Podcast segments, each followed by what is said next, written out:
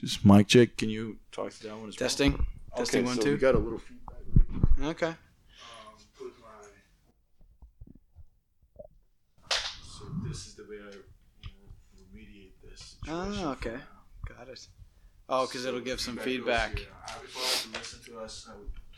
Yeah, because no, But- usually what you can do is you can record it like this, and then and in the end, there's I don't know if this program has oh Audacity, yeah, so it probably has normalize, so it just makes everything the same. Yeah. So Anyways, anyway, my friend, you ahead. can you can't have your food. Sorry to bother you that. Like, um, yes, I'm probably a little closer than you to the Testing, microphone. testing, one, two, three. No, there, there's no need to You test. We're good. We're good. Oh. We're yeah. I'm seeing. The can you see that? Can Yeah, you yeah, see yeah. the wave? So, um, no problems at all. cool. And yeah, just start like I don't want to make you uncomfortable. Just start eating your dinner. This is your last State meal. your right? name Yeah. and your age. no, no, no. your, It's your not, last words. not taking the truth out. It's not a confession session. yeah. no. yeah, no worries. Uh, yeah, so uh, here with Majid. My name's Kyle Dibben. Buddy's hanging out in uh, Etobicoke right now, and they're in uh, in the city. Well, we're a bit outside of the city now. It's a city outside the city here. It's a beautiful. I don't care where it is. It's a great view, man. yeah. Well, the funny thing about I'm this hooked. area is that uh, when you when you come down Park Lawn Road, there's a uh, mural when you come off the Gardiner. Yeah. You're coming down Park Lawn, and it says the Seahorse Motel. That's because the Seahorse. So here, before these condos were built, this was like the hourly motels on the water, quote unquote, and there'd be there'd be some people hanging out at the hotels to meet some men. Meet some- Essentially, it was a pretty, seedy area here. It was Well, not. meet some men. I'm having out. Sorry, I'm. the women were there to meet some men. Is that true? It's the opposite of what we were talking about Amsterdam. So men here are the objects. No, no, no, no, no. So that they would have, they would okay. So they would have women here that would be at the hotels, the sketchy motels here, and Yeah. they'd have hourly rates. So the men would come to meet. Oh, okay. So yeah, the women are still same story, but the men. Okay, got it, got it, got it. Sorry, I'm a little slow, but It- it- yeah, no, it's not. It's not like uh, where they have like women in windows, like Amsterdam, like we talked about, which is bonkers, weird. Um, but again, they, they they have that mural here just to keep, I guess, pay homage to the history of this area. I don't know, but now it's all condos and it's oh, that's a a- proud part of the history of the city. Let's take of pride. this in- area, Park Lawn Road, man. Yeah, if you ask anybody that grew up in Toronto, they'll say like, "Oh, that area." Yeah. Oh, it. you know what I like to do? ta talking about history of these little pockets of the city. I like to find people to take me through what's happened and how they, these things have been developed. I know there's like, it only goes back like 150 years. Like how? Canada? What, no, Toronto. Like how old is Oh. it? Like it's a.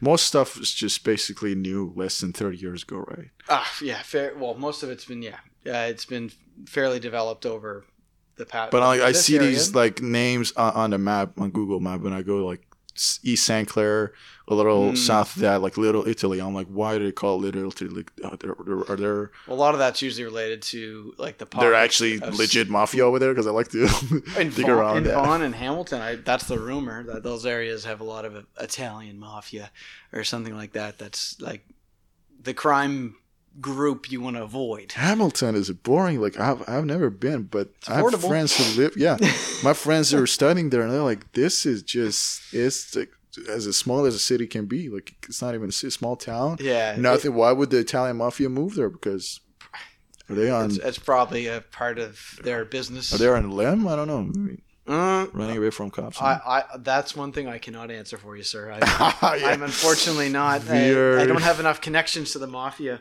Uh, but uh, no, they. Um, when I meet people from Hamilton, they seem to be pretty chill and stuff. Like it's a, it's a you know slower mentality because it's not as big of a city, but it's an old city. So I remember my first impression when I drove through the the, the core of the downtown. There was like it was raining, and the Okay. first thing I thought was uh, Gotham City. Just basically. move a little closer to her. There you go. Oh, got a screw uh, loose here. Um, yeah, no, it, it it was kind of like a dark, dreary old city look to it. And the first thing I said was like Batman, looks like Gotham City here. And they actually film, um, what's the show? Titans on Netflix. Yeah, it's like a it's a Gotham Batman Yeah, verse series, and they they do film that in Hamilton. Most of that. Um, I'm surprised. So they basically have fake New York and Toronto, fake Gotham City, uh, you know, like Shazam, that movie was filmed. You'll see like I'll watch the movies now and be like, oh, there's the Gardiner. You know, that's definitely not New York. I mean, anybody from New York can identify that it's not New York City.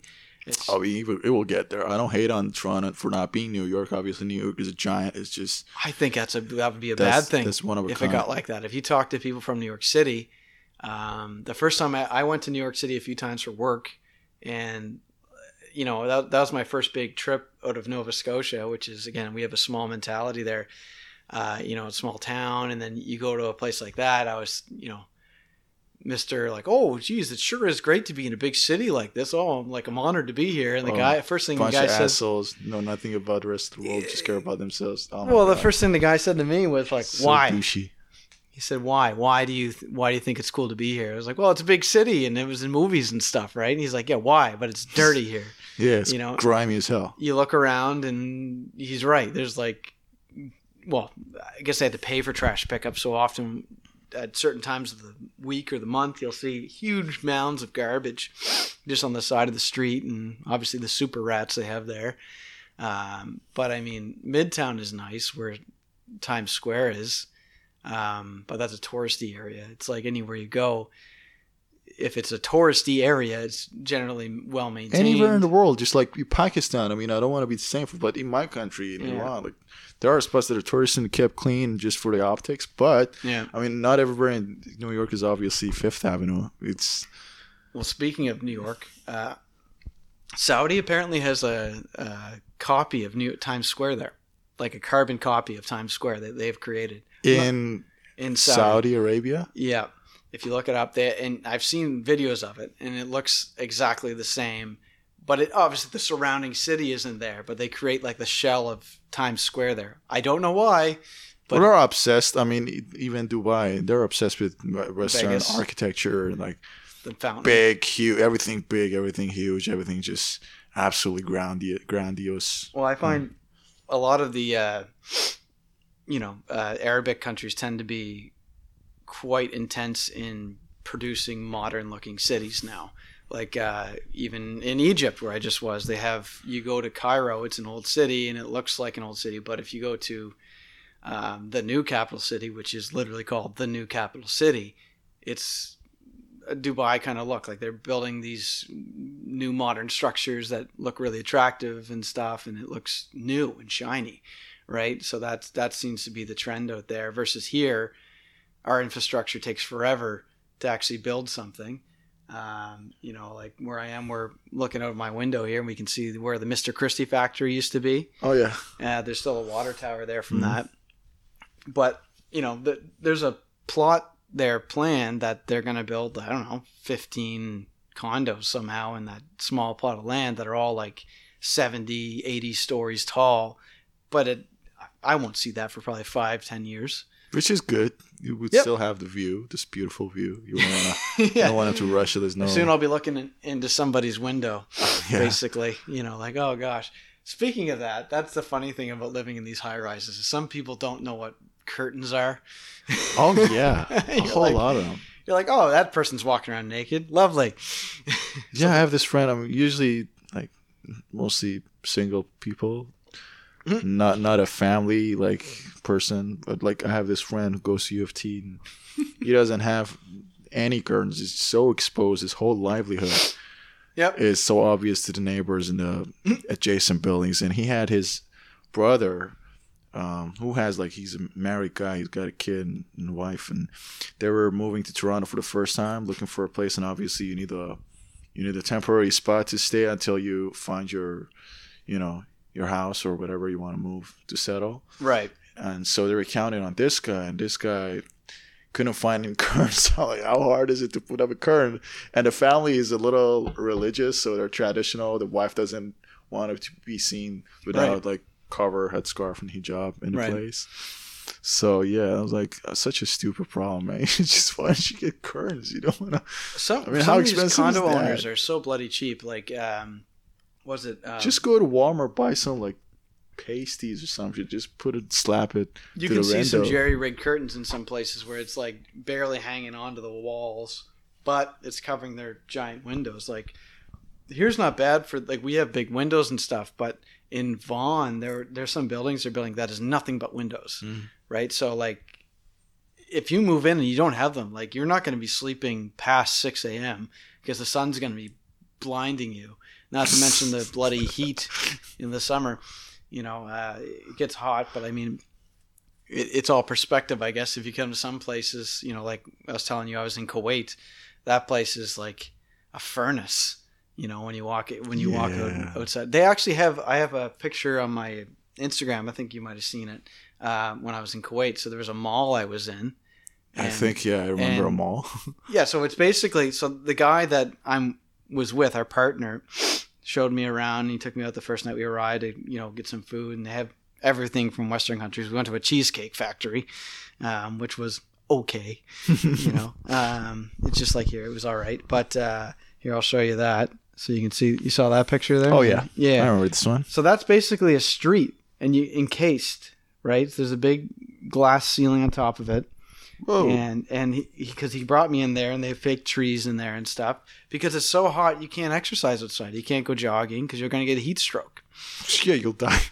well in the winter it's not too bad uh, but you know any other time of year it's just like you you will have heat heat stroke um, unless you're some superhuman that maybe grew up there your whole life and you're adapted to it which I don't think anybody could yeah. do um, but yeah I mean I don't know I mean you're pretty close to Iran there Iran gets that hot I assume Or- Parts of it, yeah, like Yeah. South Iran, closer to the Gulf. yeah Yeah, yeah. We got Hormuzgan. We got like Kish Island.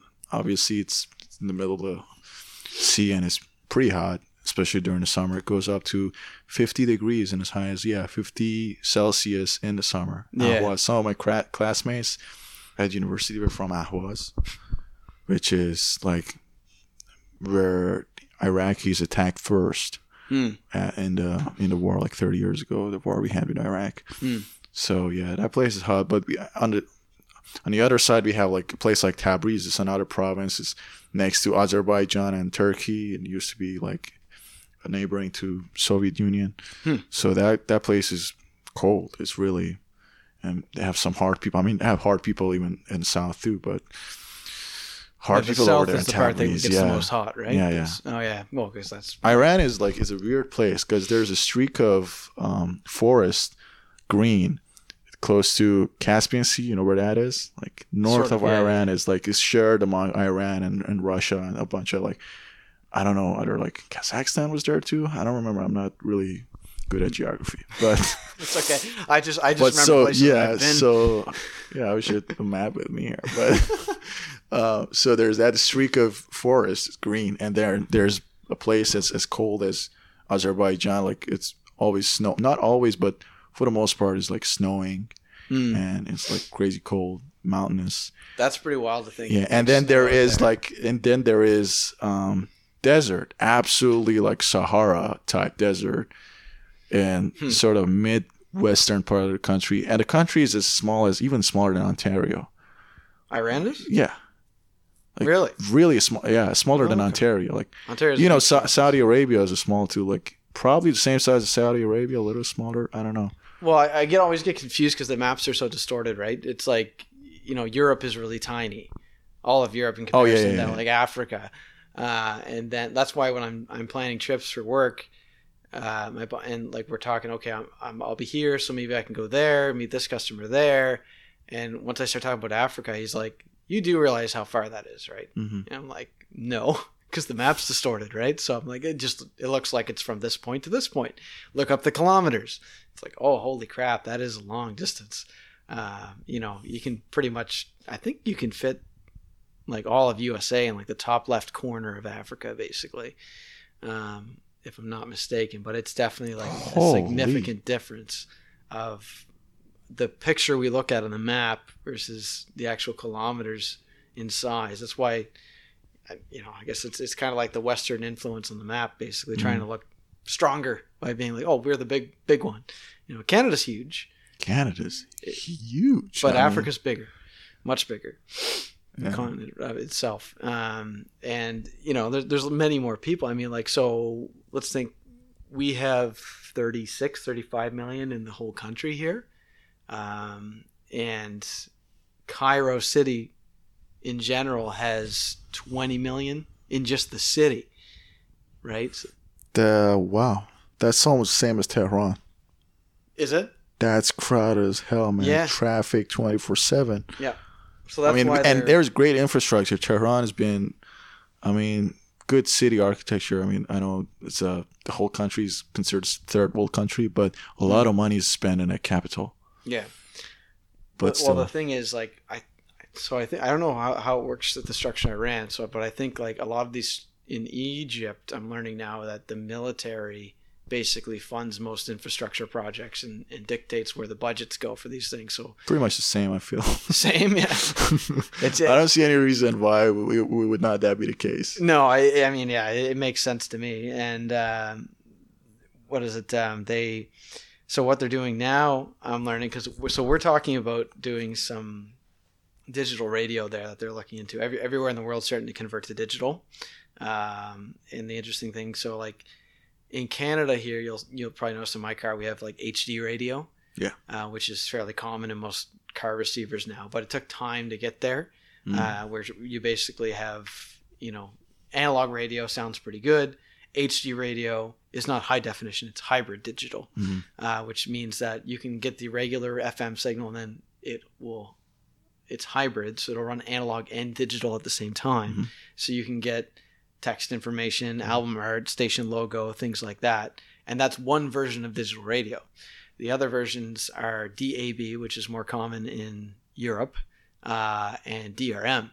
And DRM tends to be a solution that's focusing on solutions that target like uh, impoverished places. Mhm. So you can basically um, you can download documents from your radio. Um, so places where you know, and it, it's sad to think about, but there are places in the world, lots of them, where people don't have internet. They don't have power.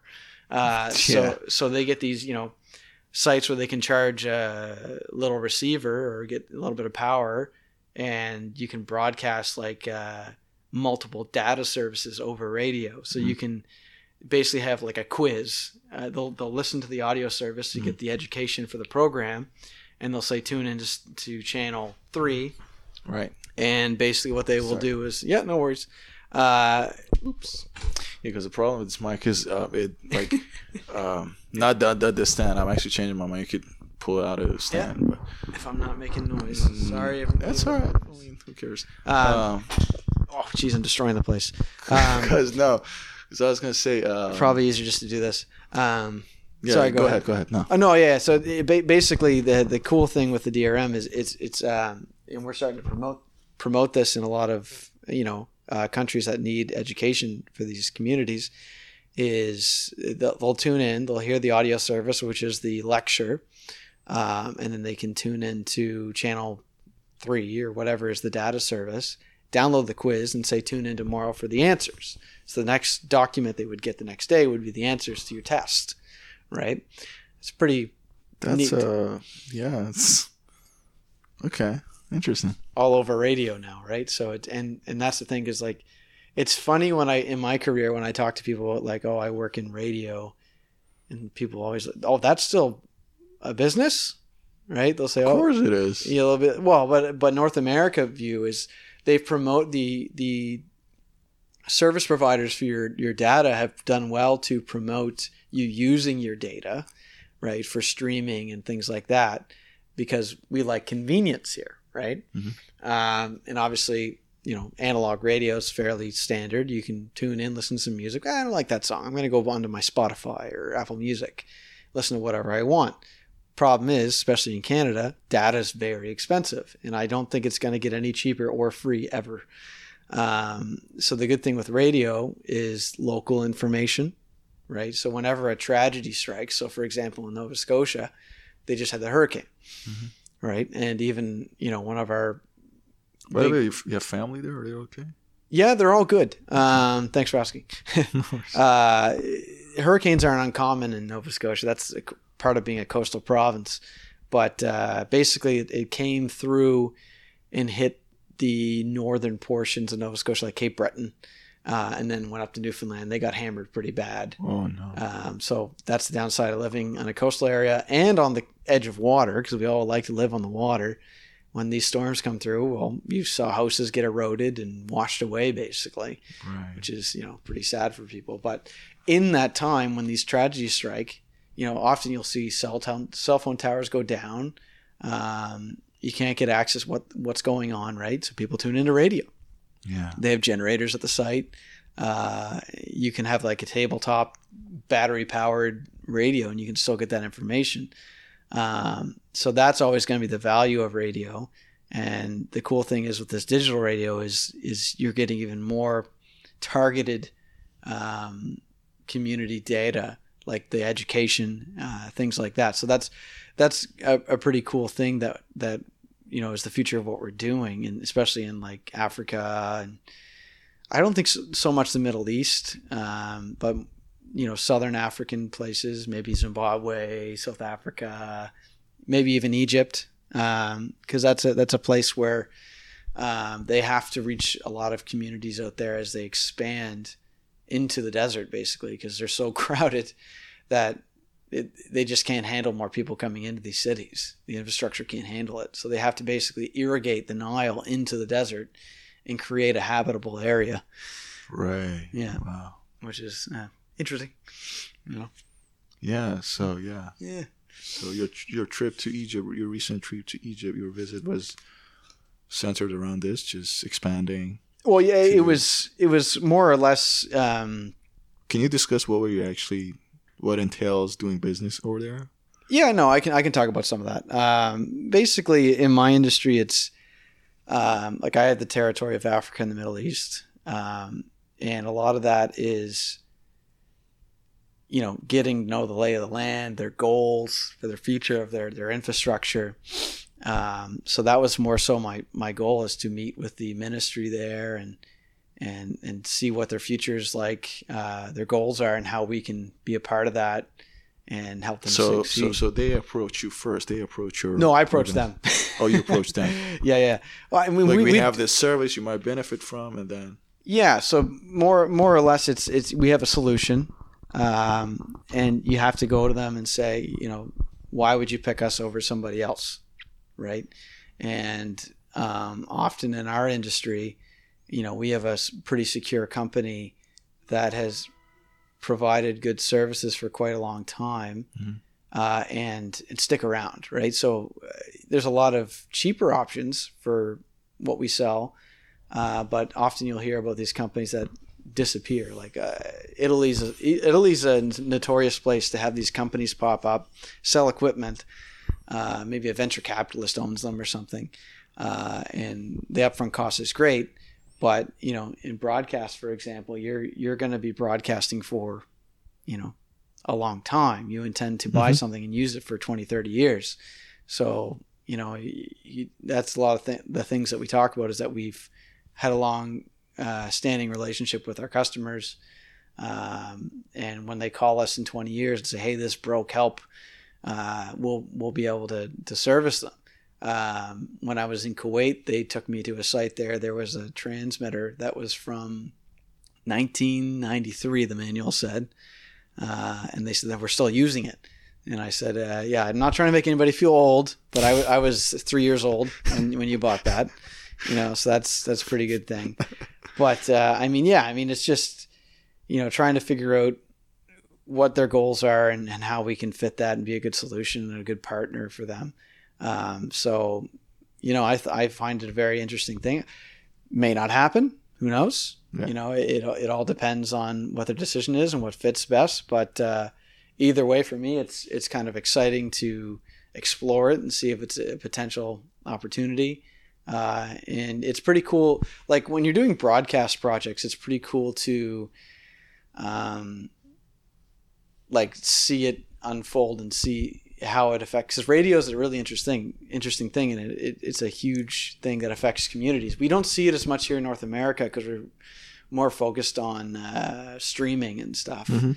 Uh, but when you go to these communities where radio is a bigger thing, especially when you, you deal with the education and whatnot, you'll you know go see you know these areas where someone's living in crappy conditions and had no access to education. Now they do, uh, and that and that changes their lives. So that's that's pretty neat. um, to actually be a part of that. Um, I've spoken many times to some people that we deal with in like Southern Africa, and they tell me about some of these conditions these people live in. And I'm like, oh God, if I go there, like I'm not, I'm gonna, I'm not gonna handle it well. Like I, I'm very spoiled where I live. I'm very like talk about privilege. I, I strongly believe in economic privilege and like locational privilege, things like that. Yeah. Uh, and I have that big time here. Um, I'm, I live a very comfortable life here. And then you see people that just have no way out. They live in terrible conditions. Like I'm, I'm going to be probably a mess if I if I actually go to one of these places. Well, you get you're you've you've used you're used to these um, you're used to your environment right now, right? yeah, yeah, yeah. Okay. I don't know why we're low on battery. I thought we had it plugged in. Let me for a sec. Technical difficulties, man. No worries. Oh, try the other plug. Oh, that's the one that has a light switch control. That's one I use for my Christmas tree. Sorry, I should have known that. Are we charging? Remain no, it's not charging yet. Here, one moment. I got you. Oh no, the light switch is on, so it should be working. Is it maybe this guy? No, we are. Oh yeah, there's a disconnect here. Oh, I'm sorry. we gotta Yeah, get you a new power supply, man. Um, If uh, people listening could see the condition of this guy's power supply, I can see the capacitors oh, no. and the heat sink. We we need to get Majid Oh. a new power supply. Oh, I just saw I plugged in. It says. hold on. Yeah. Oh my goodness. Yeah, played a little too much around this. Okay. Uh, Oh, this is wild. this is insane. Do you think? Do you have a laptop charger that you think would fit? Depends on the voltage. Huh? Oh no! I can't believe this is happening. Plugged in, charging. You got it. Don't move anything. I can't sit like this for. Okay. Is that like a loose wire? Yes. Sorry, but I want to say I don't care. I don't care. There you go. You got an electronics technician here. I should, I Yeah. should resolder that for you and, No, and it's wrap it up. So hopefully, because I've been trying to talk um, talk with you. How long is it? Like you were since you were in Egypt. I saw those Oh, photos it's been a was few weeks for sure. Yeah, yeah. I've been on the go quite a bit. Yeah. But yeah, hopefully no, we'll be good. I don't have any other job than just hold on to this capacitor. You know? Even if I get electrocuted, I don't care because I I spent, That's just DC volts. You're fine. yes, no, yeah, Yeah. If you were holding the other side, I'd be concerned. No. That actually happened to me one time. I was in. I need to get rid of. Yeah, I gotta get a new laptop. It's the problem is the companies I work for. So everybody they they supply their own for their employees. They supply their own laptop and all the gear and everything. So it makes you lazy. You don't get any new gear for yourself anyway. Because I do all my stuff on that like MacBook that they gave me. Oh yeah, yeah. Mac Yeah. MacBooks seem to be the way to go. And I should have brought that one over here. I don't know why I didn't, but maybe next time. Yeah. From yeah, hopefully my nobody from my co- company is listening to this.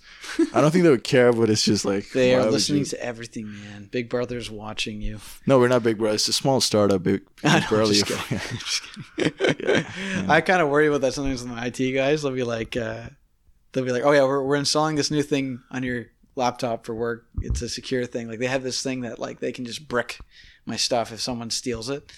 So Yeah. it'll just yeah, it'll just be like one button, and if someone tries to use it, it's it's junk. It's a dead box basically. We're your uh, sensitive line of.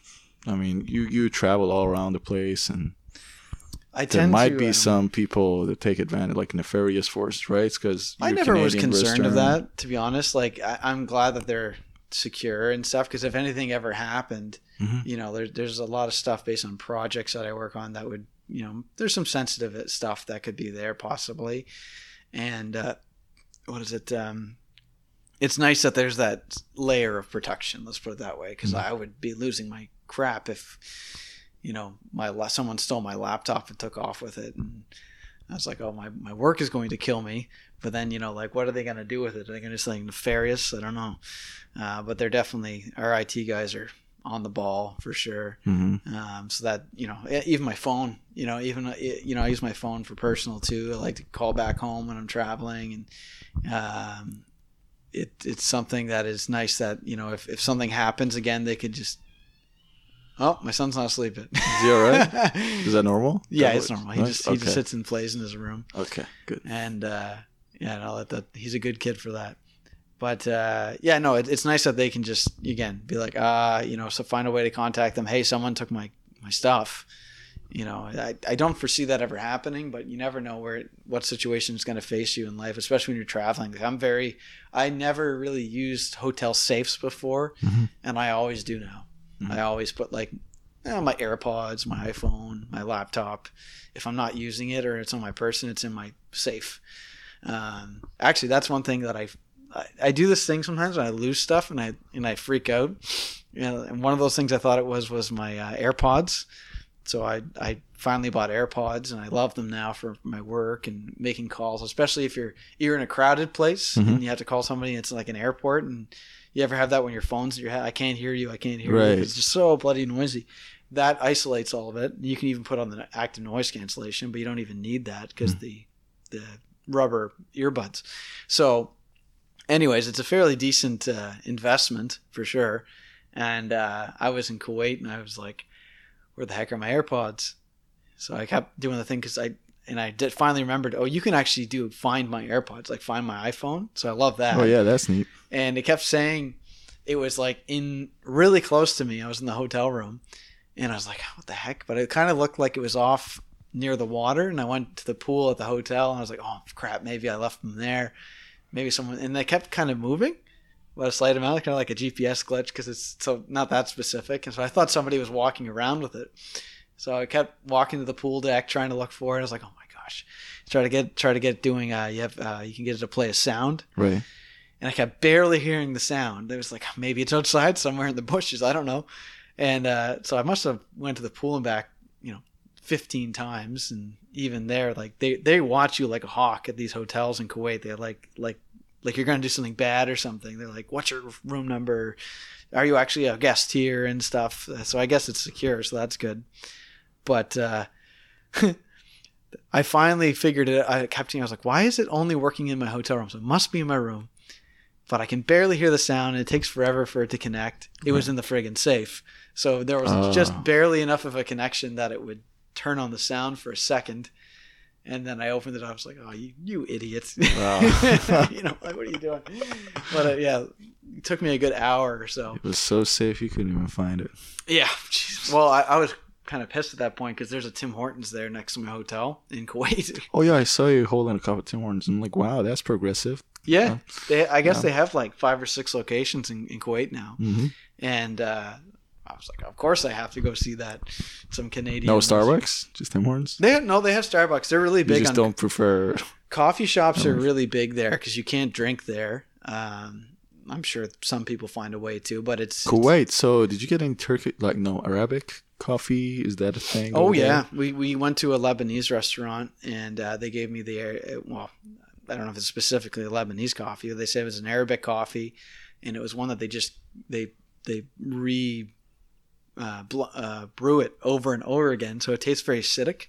If you know what I mean, with Mm, that coffee yeah. is, it's very thick. Mhm. Um, so th- that's very popular, and they always have Arab, uh, Turkish coffee, which Yeah. I like a lot. Turkish coffee Does that does the Arabic coffee make you more jittery than Yes. normal? Yeah, strong, right? because it's strong as so hell. thick. Yeah. It's the strongest coffee I've ever had in my life.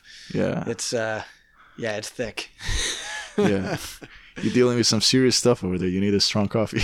yeah, you yeah. need well, to I stay mean, awake. I'm just amazed that they're they're not so like bouncing off the walls. If they're drinking this all the time, like everywhere you go, Mhm. uh, they'll be like, "Coffee, coffee. You want a coffee?"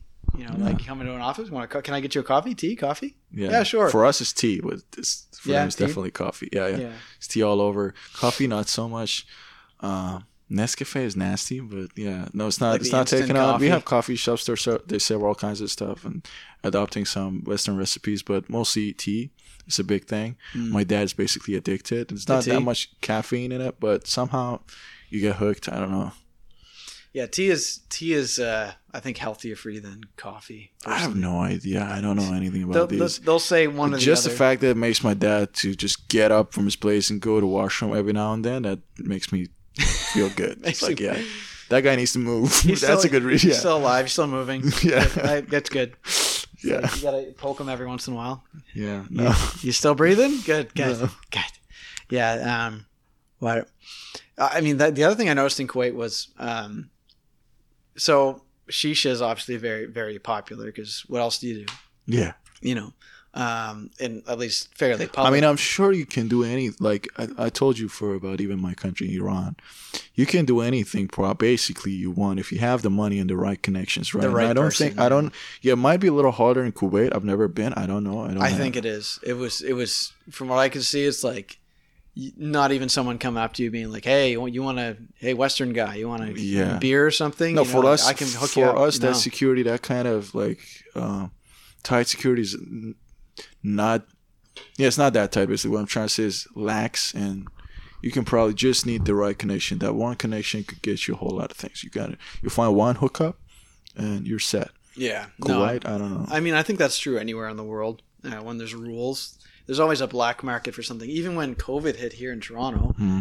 there was a black market for haircuts. Right? Really? Oh yeah, there were there were people that were. It was actually the thing about black markets. It's it's if if something's like legally sold and not legally sold, it's usually better for the consumer and better for the seller because it's peer to peer. Like uh, there were people that were Oh, they say that about drug and why uh, a lot of drug, and especially in states, yeah it's the most progressive of all. Supposed to be like uh, Well- they don't legalize a whole lot of stuff because it's it's to the disadvantage of drug dealers and, and the mafia and all that. pretty. yeah, it's probably Yeah, all yeah, interconnected. hands behind the curtain, right? yeah, the criminals run the government. Surprise, yeah. surprise. You know, but um, I remember when I was driving Uber one time, I picked up uh, some girl and um, we started talking about her accent in in the city, Toronto. in Toronto, and she sounded like she was from New Zealand. I always mix up like South Africa and New Zealand for some reason. And Australia, probably. Yeah, it, it's it's different, but it's got some similarities. But she was like, "Yeah, it's fine. It happens all the time." But anyways, she was she was from South Africa, and she said, "Okay, I'm uh, like an Uber. What they can do is like, she's like, oh well, I'm I'm going here and right back. So do you want the other ride? Sure, and they'll add like a stop or something. I'm like, of Right. course, you know, more business. And then she's like, all right, I'm I'm just stopping in here to get some weed. And I was like, oh, okay. I was like, that stuff's legal now. Why don't you just go to a store? She's like, oh, it's it's better stuff and it's cheaper No, no, I don't think that's true. that was her claim. Uh, but then the funny thing she she unveils to me, she said, "First of all, I'm a cop." What? I'm like, yeah, she was a cop, like a Okay. Toronto police officer, Oh, okay. and uh, and so I'm like, my brain's kind of going, okay. When you say something like that, it kind of makes me think, okay, what what is this scenario like for me? Is it like, uh, you know, uh, Yeah, trying to test. am me, I like, doing something? Yeah. Are you testing me? Like, am I doing something It's- wrong here? Like, but no, it was fine. She was just being honest. Um, but I guess yeah, even the cops, you know, I guess go go buy some black market weed because they feel it's a better price and I don't support your local dr- local drug dealer. I don't know. I don't think that's true. Like, why would you go to the? Because it's legalized. Everybody, all that, all the dealers. Every corner they, now they have a legal job. It's convenient. There's less hassle. You don't have to be constantly worried about getting caught or like doing some shady business. You can legitimately, and it's you have the know- knowledge. You know, I stuff isn't mixed in it. You know, that's another thing that would be my concern is you know they mix whatever. Oh yeah, it. because if if you get it from a illegal drug dealer, it's probably because there's no checks and balances, right? yeah. You can track down that legal store that you got your weed from. I think if Oh, yeah. anything goes wrong, they're they're held in charge. But Yeah, it's interesting. Like I find this is like an interesting experiment. sorry, they're held accountable. Did I say that wrong? Yeah, I'm still working on my English. Ah, tomato, tomato. Um, but uh, no, I find I find the cannabis situation here is an interesting experiment that we're running to do to a degree because like so Amsterdam's obviously famous for uh, weed uh, being an option there, but it's not legal like it is here. It's it's actually not legal. It's decriminalized there, so it's more legal here than it is in Amsterdam. Mhm. And we stopped into the coffee shops, quote unquote, um, that they have there, and that's where you buy cannabis. And they they only have like you know joint the weed to roll, or they have some pre roll joints, or they have some like brownies. Uh, we, we were talking about like, yeah, you don't have the oil, you don't have any gummies. No, nope. That's it's just strict. They can't do. That's the only things they can do, and you have to have it inside the coffee shop. Obviously, some people bend the rules and they walk around where they want to do it, but the general rule of thumb is you have to do it in the coffee in the cafe in the coffee shop. Um, but here, anywhere. Right. and it is legal and there's more options for it. Um, so I found that interesting. I thought it was going to be since it had been an option longer. I thought it was going to be more to it, but it was less. You know, in that case. So, and they're actually apparently trying to crack down on it now. So they're going the other direction. Mm, Um, so it's not good. I don't think so. I, I mean, I think that, that that stuff's fairly safe. I mean, It's safe, and I've benefited from it personally. I felt. Yeah. And I've heard a lot of stories anecdotally that and I, and I don't think one size fits all, but I think generally that is the consensus that that's that's the outcome of it. It's a generally positive one. It's good that it's you know made sure that it's manufactured safely, um, somewhat, I guess. uh, but like I, I yourself and I, I have friends and family members that have benefited that have anxiety issues, and it works for them. Me, I, I personally don't do quite well with it Mm, you know like so it's different for i think it's it's sort of like anything in life some people can't eat peanuts some people i know didn't react well to the uh, the shot there you know like Yeah. uh, you know i don't think one size fits all but there's a general consensus and with cannabis people don't die from it most people benefit from it mhm. you know uh, How's a medical marijuana situation over there? Is that legal? Is that in uh, amsterdam yeah? Is that a common practice? i think so Okay. Yeah, I, I don't know for sure, but I'm pretty I'm pretty sure it is. Especially considering you can go to a coffee shop and get it. I think I think that's that's safe to say that it's an option. Um, Because in Iran, it's not even an option, even in medical. you probably get in big trouble if you get caught with it. Poof. Yeah.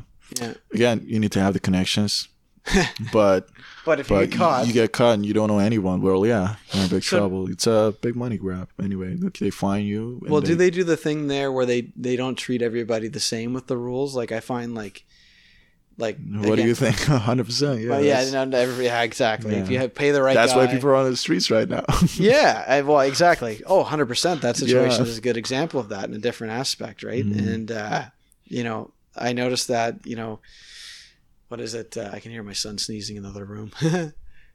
um, but the. Um, you want to check up on him? It's okay to. Oh, he's good. All he's right. good. He's just he's just sneezing because of dust. Um, trust me, I'll, you'll you'll hear it if something's wrong. Okay. He's very very loud if he's upset. Um, but he's a he's a good little sleeper there. Um, yeah, no, I, I I found it interesting to see. You know, you, you talk to people from different perspectives. Like in UAE, we deal with a, a group that are a bunch of expats from Britain that I've lived there for years, um, and then like they'll just straight up tell you, you know, like these rules that we talk about and these harsh punishments for certain things. Seems like it depends on where you come from.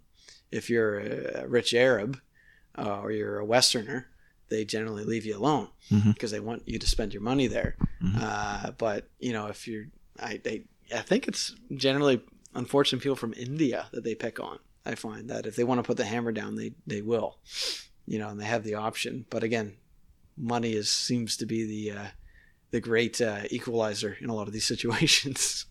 Hundred percent. It's the same all around the world. It's just uh now it's the smaller stuff in uh third world countries. Countries a little behind. yeah, Stuff like weed and stuff. Bigger things in the states. I'm sure like Western like Canada has this problem on a different scale about something else, which is it's not as small as just weed. It's I don't know. Maybe getting a loan. Hmm. If you have the right connections, maybe you can get more. I don't know. I don't know. I don't have any like I think pharmaceutical companies probably can bend the l- rules a little bit to their advantage if they want to, right? Yeah. It's more corporate on a corporate scale, not individual based. But See, you know what that kind of reminds me of is uh, so my stepmother's from China, and uh, uh, have you ever been to the Pacific Mall in Markham? mm, oh yeah, I went there for actually the Asian ceremony, whatever they had an Asian occasion. I don't Oh, remember cool. exactly, but Yeah, they have all kinds of all kinds of weird food, and I couldn't stand the smell. I'm sorry, it's just my personal. That's uh, your preference, personal, not my cup of tea. That's Yeah, one of yeah my I was gonna sayings. try it, but th- just the smell of it, I couldn't get too close. Yeah. So the the um the the Pacific, the Pacific Mall in there, if you are Asian, you'll go in there and you'll say cash no tax, right? And I remember my my stepmother went up and she bargained and you know because they're good at bargain, bargaining and stuff. And she went and she bargained for some a good price on something. And then she said at the end you know you know cash no tax? And, then, yeah, yeah okay. So they they took the tax off and took her cash. Um, and I came up right behind her. Uh, they didn't know we were together and stuff. And I kind of was like try to bargain a bit. Didn't get very far with it. I'm not very good at it. Um, and I said, oh, okay, okay, I'll buy it for this price. And said, cash no tax. And he just straight up said, not for you. it's like, oh, ouch. that hurts. Yeah. You're not one of us. No, true. You know, yeah. But, but I, I, I think I understand because he probably has to look out like, if if you're not generally from my culture and stuff, you could be trying to catch me doing something I'm not supposed to be doing, which I don't think they're supposed yeah, to. but but to say it right to your face, not for you, and like exposing yourself like your business that you discriminate, it's kind of Yeah. screwed up a little bit if you even have that purpose in T- the tables have turned. The tables have turned on the white man. Yeah, Yeah. not good. Um, no, but I, I was perfectly fine with that. I was just like trying it out and stuff, and it's like you know, yeah, I've never paid a credit card to any Chinese store, Chinese business you owner. pay cash. I go, yeah, uh, my barber's um, Chinese, and he does a great job, but I always have to pay cash or or um, my debit. Yeah. Um, a bunch of like little government stores. yeah. No, they hate the government. I don't blame them. I don't mind not paying tax sometimes. Yeah, I mean uh, that's that's that's the- that's the difficult thing with all this uh, digital currency suspicion that that's going to come up is you know everything's going to be traced, right? And if they if we create a cashless society, then I think what's going to happen is all the little people like us that want to get a haircut for cash or you know let, let them you know avoid a little bit of tax or something you know which is you know I don't condone CRA I'm not not saying do it. Don't don't arrest me. Um, but uh, those little tiny things people are going to get scrutinized for it versus like these big tax dodgers are, are going to be at the top. And again like we talk about these scenarios where the money you get what you want for if you have the money they'll pay off the right person and avoid taxes Mm. with this stuff unless somebody exposes it. Maybe some hackers in the future will expose these things and that'll be the stories we look at. You know like uh, some big conglomerate was caught you know through their ledger or digital ledger avoiding taxes and there's all this corruption scheme surprise corruption is going to happen in the future. Of course it will you know but uh, you know I, I I don't think that's that's going to hurt the the little guy that's just trying to have a, a couple hundred extra bucks at the end of the year you know? Yeah, it makes the gap between us little guys and the big corporates to a chasm. I think a big yeah. wide Well, gap, but I don't know. I don't. I don't like that. I don't like anything centralized. The whole point of this, um, decentralization yeah, it was decentralization. I don't like the government is on this case just to like grab a hold of it and make this into another thing too. Yeah, I th- I think the big issue right now with crypto and stuff is the fact that you have to convert it back to fiat to use it, right? Like it's just data and passwords basically. So I Mm. mean, they can't get like whenever you hear like uh, I remember that this past year there was some ransomware attacks on some infrastructure, which I'm sure there's going to be more of. Um, but they were like, oh, we had to pay this group, you know, five million dollars or something to get our data back and get the ransomware off. Um, and it was through crypto. And then they say, oh, they got it back. Well, the only way they could get it back in crypto is that they actually had these people's passwords to the wallets, I believe. Um, which means there must have been a conversion back to fiat at some point Mm. and they got them there because that's when you get right into the, the banking system again when you convert crypto into USD or I don't know what what currency they would have been using but uh, I think it's El Salvador I, I can't remember but one of these countries in Latin America I believe it was actually that um, their currency was so inflated that they started accepting crypto Mhm. as a uh, payment um, but a- a- again, I think you know if all the countries started doing that, I'd be very suspicious as to how safe it is.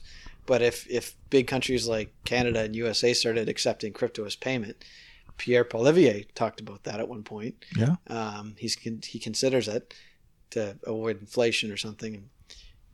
He may not know all the facts about it. That might be an option in the future, but I think it's he's yeah, I don't know very little. I know very little about cryptocurrency how it works, but Ah, all I know is at the point that I was interested in, I should have bought a couple hundred coins when it was cheap, because I'd be doing pretty good right now if I did. um, it's still down a little bit, isn't it? I mean, it's oh, but if you bought it that- like if you that, bought like- it in like 2006, oh, 2007, Well, doesn't yeah. matter. Yeah. You know, you're, you're still laughing. Um, you know, it, it's definitely one of those scenarios where you're you're in a safe zone. You know, um, I remember the. You ever see that story of the guy that paid somebody six thousand Bitcoin for a pizza? Or something? Did he? Uh, There was a guy. There was some guy in the states, and he basically posted on his Facebook or something. If someone will bring me a pizza, I'll give them six thousand Bitcoin. That's when it was like I don't know, not even a dollar for a Bitcoin. So the pizza guy is now a millionaire. if he kept it, who knows what he did with it? But uh, I remember I saw that on the news somewhere, and the guy's just like, ah, that was all the Bitcoin I had. That's worth like I don't know, multi million dollars now.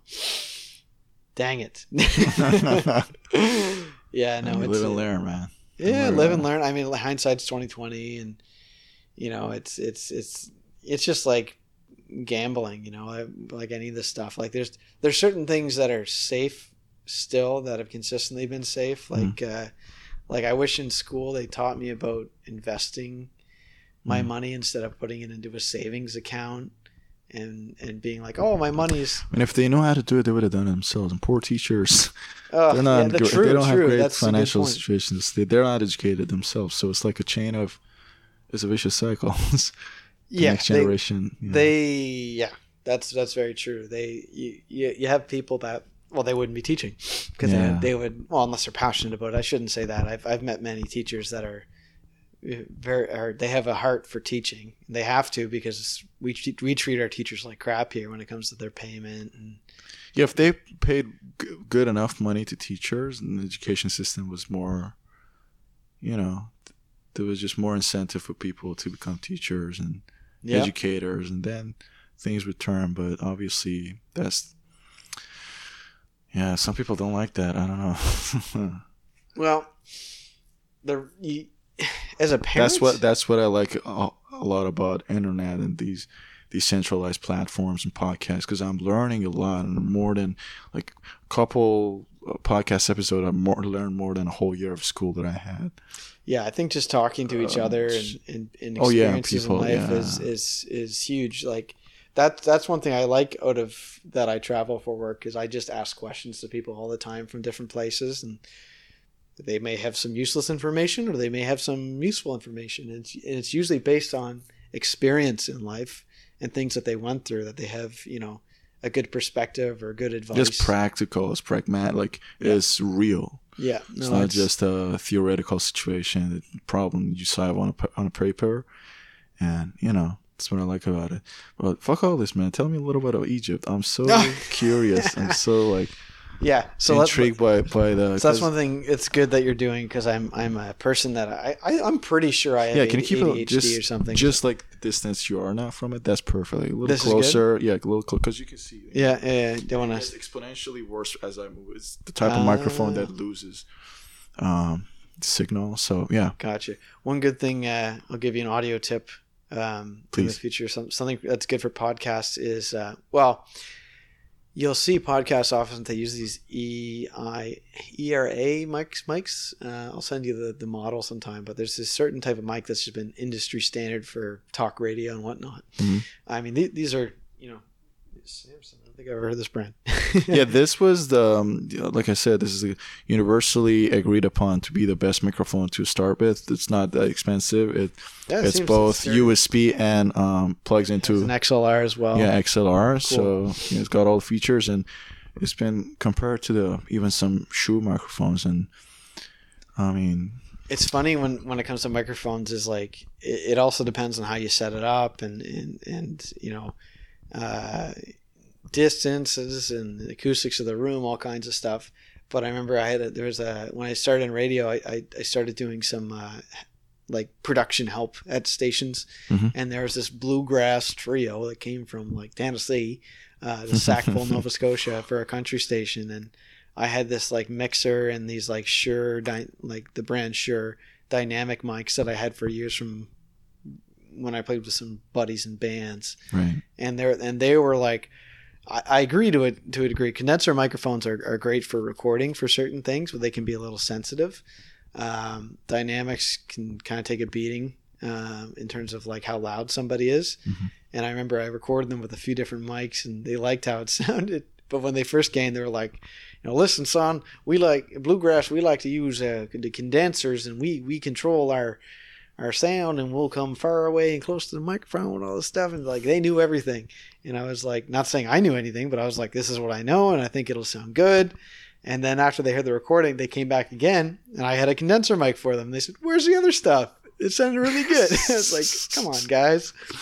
But anyways, I'm ADHD again as I usually do, so I'll try to focus on one topic. That the- sounds the totally normal. I love that anecdote. And I I have to. It reminded me of the movie. Um, that accent you did reminded me of the movie "Oh Brother Where Art Thou." You know, with, uh, that's it's a pretty good movie. Um, all timey songs, man. yeah, Oh yeah, I can't do a good From song, TMC. but I love that movie. yeah. I mean, the Southern drawl is what it is right? yeah.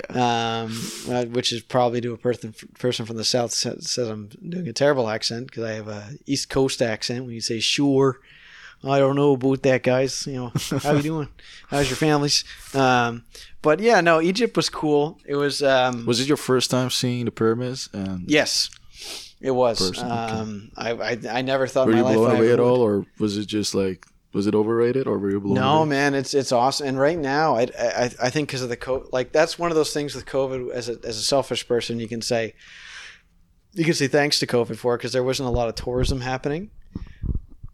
And uh, basically, what what was happening was uh, there wasn't just it was fairly desolate. They're still on COVID. Like Well, no, it, it it's just because some people aren't traveling because you know the shots restrictions and and some people are there. There's two sides. Like there's people that are like, I'm not getting that shot, right? Right. And then there's people that are like, I'm still terrified. I have five shots and I Yeah. have five masks on, and I don't want to get in a plane because that's a death trap, even though statistically it's not, Mhm. right? But they they just they're so scared. Like talk about anxiety. Like this whole situation has triggered people that have you know anxiety issues Yeah. um, and they just can't deal with them. But it was nice for me because um, you know I, I went there and wasn't crowded. I could see the pyramids and stuff. Like I, I wasn't able to go into the pyramids of Giza because they were doing some construction or something. Construction. I hope they don't. I know. Anything Well, they, they you'll on. you'll see in certain areas where it's like the genuine structure, and then they, where they remade it basically. Um, in certain areas where like it's eroded and it's going to fall, so they they remake parts of not the pyramid, but certain different areas. Like there's a, gosh, there's there's the I guess the the nickname for it's called the Step Pyramid. Starts with an S, what it actually is called, but um, I'll show you here my pictures on Instagram. Um, gosh, do I have a picture of it? Yeah. This one here. Wow. That's one of the first yeah. pyramids, right? Okay. Um, it starts with an S, but I guess, I guess the nickname is called the Step Pyramid. If people want to look that up, Step like S T A P. like step, like steps, like you walk up steps. Is it Um, because of the shape that it's like yeah, staircase? it's like Okay. a staircase, right? Uh, so that's one of the first, and there's some good history there. Um, there's a there's a place around that one where you, they'll take you actually inside, Mhm. and that's where I am here. Um, Wow. There's like hieroglyphics behind me. Um, so there's a place where you go in this tiny, tiny crawl space, and it's hot as hell in there. It's like humid and hot because not much airflow In case of space inside the building. inside inside the, And it's pyra- the that smaller pyramid. Yeah, and you go in, they have you know they, it shows like the process Oh, of them. wow. You know, um, How do they color that? Uh, those paintings is that? there's all kinds of like uh, flowers and stuff they use. Like they they they Do they repaint them? Like, no, they just let it erode over from- time. Oh wow. Yeah, they just leave it as it is.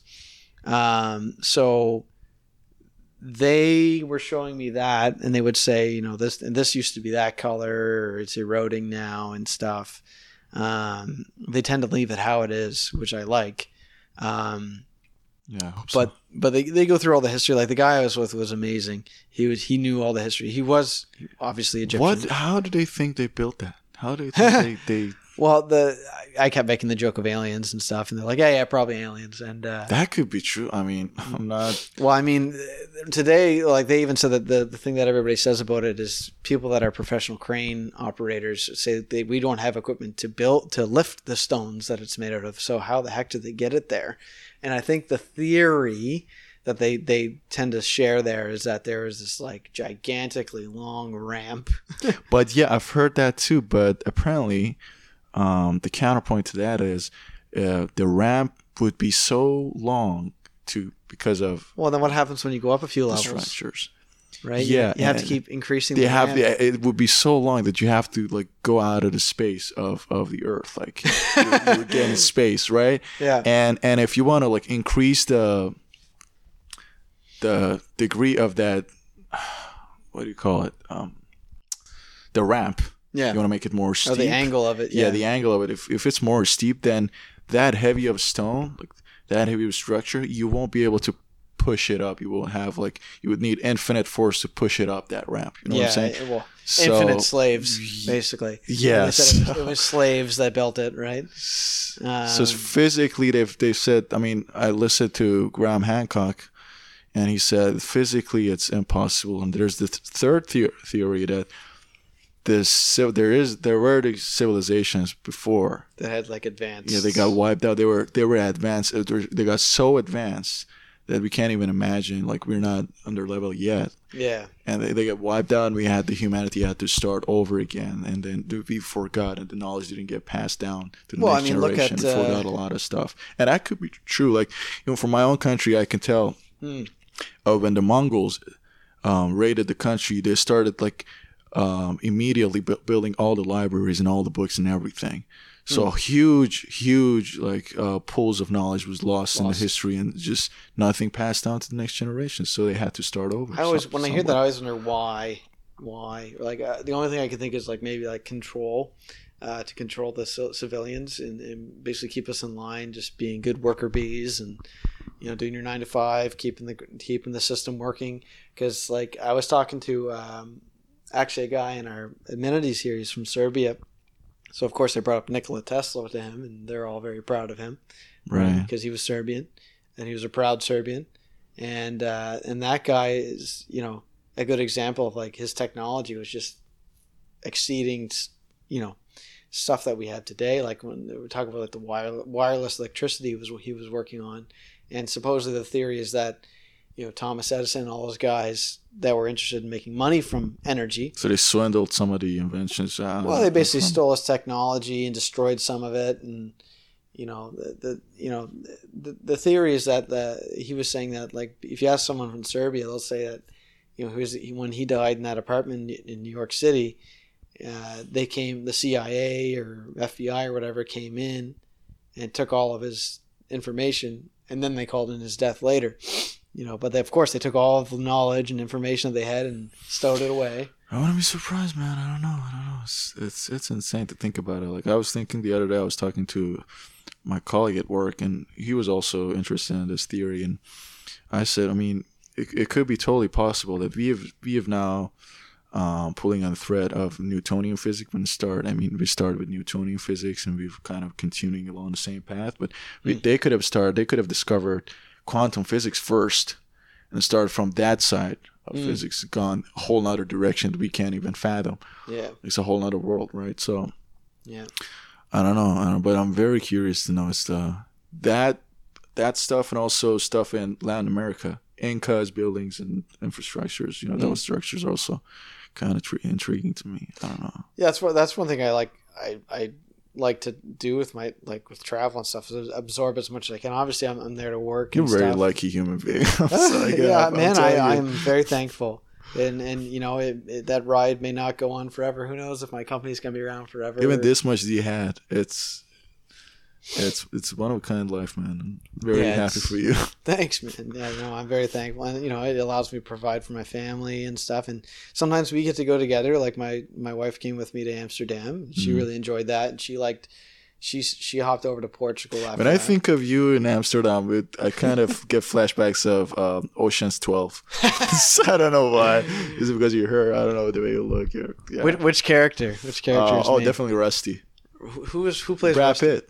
Oh, Yeah, the- one of the main Did you see. Bull- Bullet Train? I watched that recently. That was a good Uh, movie. no, um, It's no, good. Yeah. Yeah. Some guy in my building actually. So so one thing I used to, I, I, it. I have been to, like I'm not saying I look like Brad Pitt. I'm not saying I'm good looking at all. But with my hair hair, I've always had uh, World War Z. Yeah, Brad, yeah. Brad Pitt tend to have like the same length hair as me, and Yeah, it's kind of straight like mine, and uh, which is not natural. I straighten my hair. Spoiler alert. Uh, but uh, what was it? There was I was working at Costco and some lady said, "Oh look, it's Brad Pitt, World War Z." That that's only happened once, but the one I tef- typically get, and someone recently in my building said that to me. He just turned around before he got to the elevator and said, "Anybody ever tell you you look like David Spade?" I was like, "Yes." And uh, I said, I, ho- I hope you mean when he was younger because he looks like crap now. Yeah. That guy has not aged well. Sorry, sorry, David Spade, if you're hearing this. I mean, you look great, man. I mean, I'm, we all get older. I mean, that that guy was, uh, you know, uh, considered to be a fairly handsome fella back in the day when he was on this uh, that skit sitcom and stuff. And Yeah. yeah, but uh, yeah, we all get older. I'm gonna look like an old man. I'm getting there. I'm starting You to lose some probably hair. wouldn't do as much drug as some of these people, so you'll be fine. I mean, what was the on the other right one? I, someone said to me Kurt Cobain. I said, "Oh, Kurt great! I look like a crackhead or heroin addict." That's not. I don't know if I, that's a compliment or not. Yeesh. But uh, yeah, my, me, I'm gonna I'm gonna keep my hair long as long as it's still there, and I'm, I'm not gonna go like a buddy of mine in a band. yeah, I did the same. I wouldn't blame you. I mean, I had a little bit of hair on my head. If you, uh, it's hard to believe, I know, but uh, before the pandemic, I was rocking that until. Oh I- yeah, I I, see, I think I seen you had some. Long Oh yeah, I saw you some pic- some show pictures, you, yeah, yeah. show you some pictures, but yeah. What made you cut it? But I came home. I was like, no, it's too hard. I mean, I couldn't maintain it. Obviously, um, I didn't have the skills to, Skill like, set. take care of my that that even that kind of longer hair. It was not too long, but anyway, Yeah. yeah. Is your hair generally straight? Pretty straight or kind of Uh, yeah, it's it's been all my life. I don't have curly hair. It's not yeah, you know springy or anything. But um, yeah. and it's also easier to keep it short. And I people tell me. I mean, I like even short haircut, short buzz. I like it. It looks good. Oh, My when, I, when yeah, when I'm when I'm going somewhere. and I'm. I know eventually I'm I'm moving in that direction, so I want to get used to this short haircut. So eventually, I, you know, grab the the clipper and totally just get rid of it all. just shave it all away. Yeah, yeah. I, mean, it's less maintenance, man. It's it's it's nice not to have to. You just go go for a swim, yeah, and I bought a whole bunch of hats, like just keep it a little, keep your head warm this winter. this winter's supposed to suck. It's supposed to be a lot of snow. Even uh, more so than last one because last one was especially starting January was just. Oh you my should god! you should go out east sometime. The the winters are. I told you I'll probably take a. I'll probably visit Mexico for a short period and test the waters. And if I like it, I'll probably move there because I work go, from uh, home, right? And go meet our friend Tristan. yeah. Hopefully, I can. I mean, I have a base over there, basically, like that troop, that like yeah, that infantry is down there. Yeah, he'll show you all the good spots. He'll take good care of you. Right? I know, and he knows the whole city by now. Probably. Oh God, Like, yes, he, knows the area well. He was posting some stuff like there was some guy that drives a funny car there, and he's like, "Wow, this guy." He was remembering all kinds of stuff. This guy's still here and stuff, like, because he lived there before. You know, he knows the area, so you know it's it's. The, well, the only fear I have, the, the only holdback for me is like he posted a, a little short clip of um, people rushing through the street because of uh, earthquake or some sort of like, oh yeah, trembling situation. I'm I'm terrified of that, and I grew up in Tehran, which is very, earthquakes, very yeah, not earthquakes there. yeah, yeah, yeah, shaky Yeah. spots. I've never experienced an earthquake. Yeah, I think and I. I slept uh, overnight in my car a couple of times, and believe you me, yeah, I was so Wow. terrified of that because it happened. And the worst thing is, man, it happens in the middle of the night. You're in deep sleep, and you wake up all of a sudden. Everything's. I'm like, whoa, this Yeah. is end of the world. This is like, yeah, Remember World War type shit. the worst thing I had was hurricanes, like in Nova Scotia. Like Nova Scotia just got hit Oh by yeah, that's no joke either. Uh, but like tropical storms are more common, obviously, which are a step down from a hurricane. But it's still when you're a kid and stuff, that stuff freaks you out. It sounds like the, the roof of your house is going to fly off or something. And, you know, it's it's you know the houses there are just built out of wood. It's not like concrete structures like some of these warmer climates, right? And uh, yeah, you get you get pretty freaked out. But I can't imagine a hurricane. I would be, I'd be pretty freaked out. I wouldn't know where to go. Um, Hurricane or earthquake? What do you? or an earthquake. Yeah. An earthquake, I mean, yeah. Yeah, there's nowhere to go. That's that's the that's the terrifying thing. You all of a sudden you find where yourself where there. is safe? there is no safety like absolutely no maybe uh, like a barren ground like no buildings around miles away from any civilization probably Wow. Yeah. And, and that's why another thing like I, like people complain about the winters here, but you like in Toronto for example, you don't generally you're in a great spot here. You don't generally have issues with weather. You know, people that live here only are like, "Oh, the winters are so hard." Oh my gosh, no it's not. It is not, especially when you live in a condo and you don't have to shovel any snow like like I, I last winter I was back in Nova Scotia. I remember I was there for work, and Mm-hmm. I'll, be, I'll be going there in October, thankfully, so it won't be so cold. But I was there, I think, in late November, and gosh, I remember at my mom's place. I see my mom's not a big lady; she's a tiny little one, and she's out there with an ice pick and a shovel, because because it snows, and then it hails, and then it rains, and then it snows again. So you're you're out there fighting ice and snow, and while it's raining on you, freezing rain. Probably not safe even to walk. Take a stroll. Oh, sometimes yeah, sometimes it's just a big sheet of ice. What, what is when is the first um like um Snowfall. yeah not It depends on the year. You like Yeah. I mean, usually around December time, like Christmas time, you start hit, hit getting some snow, but sometimes earlier. Mm-hmm. Um, not like it was. Like my sister lives in Alberta, and, Mhm. and it's like they get it super early, maybe early November, but it's a lot of snow. I could tell you in Saskatchewan we got it even in September sometimes. Oh, yeah? and I was only I was there only for two years. That's that was depressing. Ugh. Such such a such a quick shift in temp- temperature and everything. The and it whole gets thing like just, minus forty there, right? Yeah, It's it does. bloody February, yeah, for sure. But last year, surprisingly, Toronto was colder than Saskatchewan. Interesting. In certain periods, yeah, for sure. It's funny, like understanding why some of this happens. Like people always talk about climate change and stuff, but I mean, before this was even a conversation, it was kind of like it fluctuated in areas where, you know, this this place was worse this year, or this place was worse that year. Um, you know, like the the science behind you know weather, I don't really understand well enough. Neither do weathermen. I mean, Oh, they, true. they, They change their predictions forecast every single second. Well, when we're doing stuff to mess with the weather now, like look in Dubai, they do cloud seeding, Right. right? And they're they're trying to create like these microclimates, like Ah, yeah, they have these circular uh, grasslands that they're in Saudi Arabia. They're huge. I mean, Yeah, I, I don't know if they're turning into farm or some sort of like I don't know. harvest I don't know what that's get going out to of do it, to the, but like yeah, the, the environment. Like when they start like creating habitable land in the desert, basically.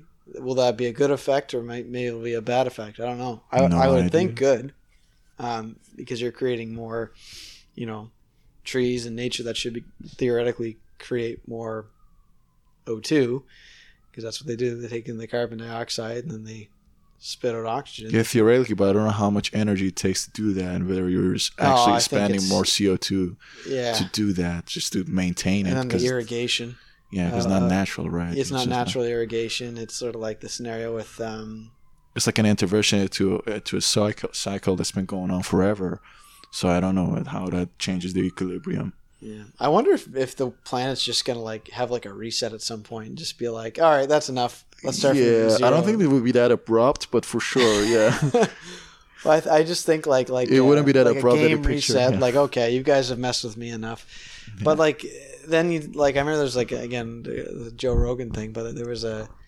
I like Joe Rogan. I think I think there's some I pretty mean, in- interesting conversations on there. yes, for sure. and, and you know they may not all be right but at least it provokes thought you know like to think different ways like there was a guy that talked about like and it's true when i'm in an airplane and i fly over certain land there's a lot of fly even in the states there's a lot of like f- like unused farmland that's just like you know we're, we're all crowded in the, these cities like toronto and Yeah, like even like even in the states, I mean, it's 300 million population, right? But in the middle is basically nothing it's farm very bold. Yeah, yeah well i guess bill gates owns most of that now i don't know what he's doing there but can't be good nothing good. Yeah, nothing good.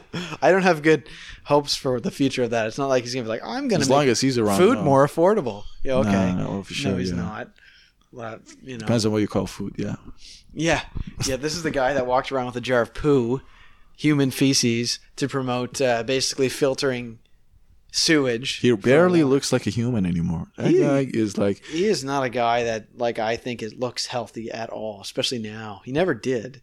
If you want to look, uh, if you want to like a like you know a, a villain in a movie, pic- picture of a villain in a movie Yeah. who's like um, plotting shit behind people and just trying to take over the whole world. Right. That's like one of the perfect pictures. If you ask some people on face. the certain The spectrum he of walks, thought, the stupid, yeah. They would say he is the scientist.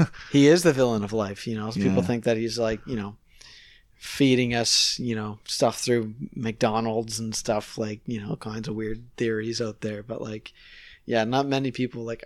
Who's a Bill Gates fan? Who's like, he's my hero? Like, I don't think anyone. I don't think anybody trusts the guy. personally. I don't think even Mark Zuckerberg liked the guy.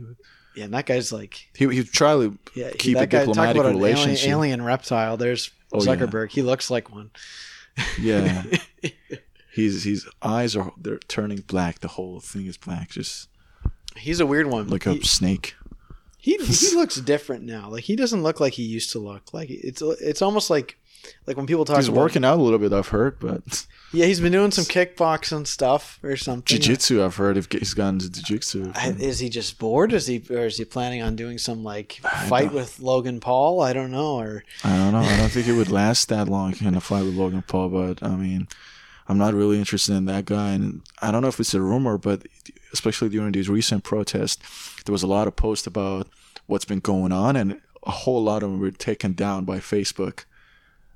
Although Yeah. they're like for for even you posted something and they were definitely they're feminists and they're like for it's a good movement it's a positive movement i don't know why would you do that like it, it's not steering up terrorism it's not instigating violence against it's just people trying to have their voice heard. So i don't know. And i've heard and i've heard a lot of rumors and i've heard people like hmm. close friends say that yeah my post was taken down. It was basically around this topic.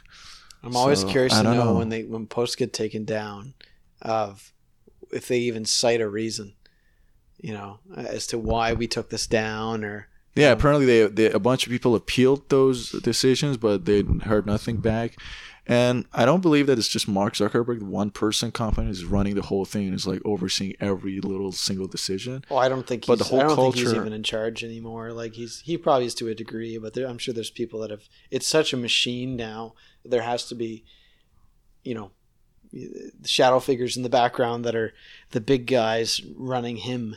Basically, it's like when you look at the government and you know the stuff we see. I don't, I don't think that the people we generally see in life are, are the real people running the world. Like these, you know, they talk about all these different levels of.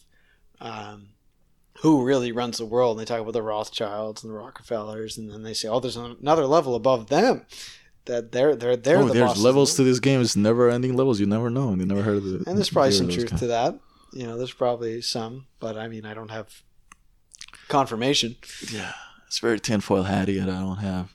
Yeah, I love That much. conspiracies, though. I, I yeah, they're fun. I mean, what's love, not to like? I love them. Like some people get so triggered by them. They're like, they're like, "Oh, this is this is why January 6th happened," and blah blah blah blah Well, blah. they probably shouldn't listen, but I mean, what's not to like about conspiracies? A good conversation. It's a good time. I mean, Well, Let's I go mean, grab a Edward Snowden and- was a conspiracy. Like the whole thing he unveiled was a conspiracy theory, right? Yeah. Like it's easy. It's easy. It's easy for them to say, "Oh, that's just a conspiracy theory." Don't think that way. You know, it's like when we talk about like it's faux pas to talk about government or your salary. Well, who does that empower? You know, if you don't talk about government or corruption or things like that with an open mind, well, then you're ignorant mhm. and they can manipulate you easier. You know, it's just like in a job. If you don't talk about salary or like, well, I'm making this and that, well, you'll never know, and they can pay you as little as they want because you don't know any better. true. You know, I I love talking about politics. I love talking about religion, politics. It's just you can't talk to someone that is so set in their ways and triggerable. Like I remember there was a guy in high school. We we used to love to talk about religion and all kinds of stuff. And well, why do you think that way? And and and stuff. And there was this one guy, and he was Catholic and stuff, and he knew his stuff from his end. He was very well educated, and he had put some input in. But like, there was a girl that just did not agree with what he was talking about, and he got so triggered. I remember he was yelling at her in front of us, and I and I was like, "Dude, why are you yelling? We're just having a conversation. like, chill out." But he was triggered, and he like. It's like you don't know everything, man. It's like, but he his whole sense of security through religion was getting like triggered.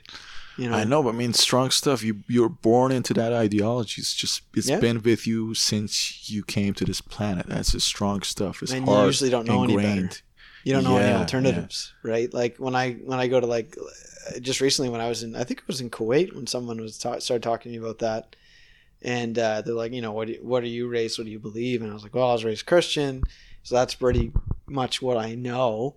Um, but I said, me, I, I don't really think I genuinely can say like, oh, I strongly believe this one is the right one. Mm. No, because I don't know any of the other ones. Like Islam, I don't know much about. Yeah, I haven't read the Quran Mhm. you know um, I've barely read the Bible, frankly.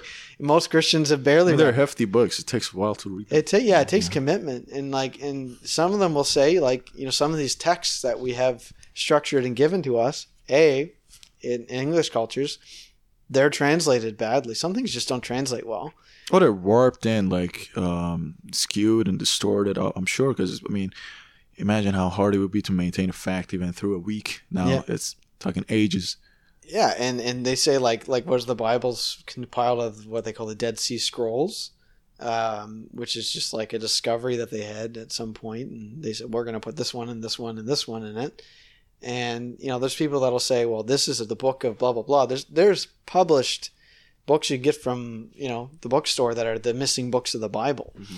and they say that these are these are ones from the same script that they just didn't put in it.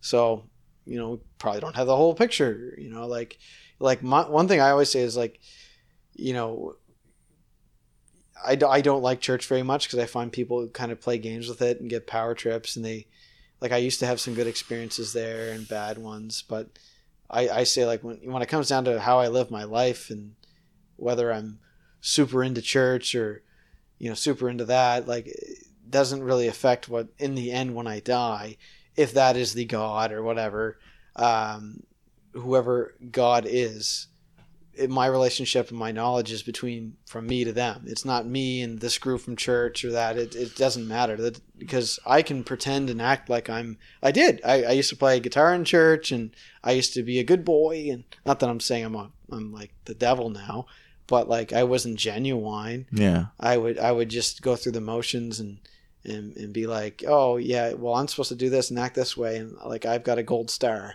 right? It's it's very like prideful, which is ironic because that's a sin to be Yeah. prideful. Uh, so that that's a big issue. Is like people get into these positions in church and they just like they like people looking at them like they're a good person.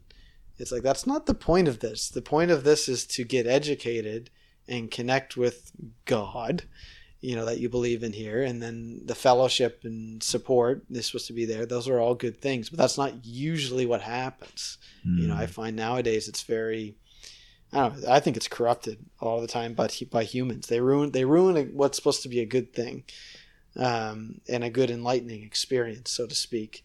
Um, you know, and again, we don't know everything. Um, and generally speaking, the people sitting in the pews have not read the book.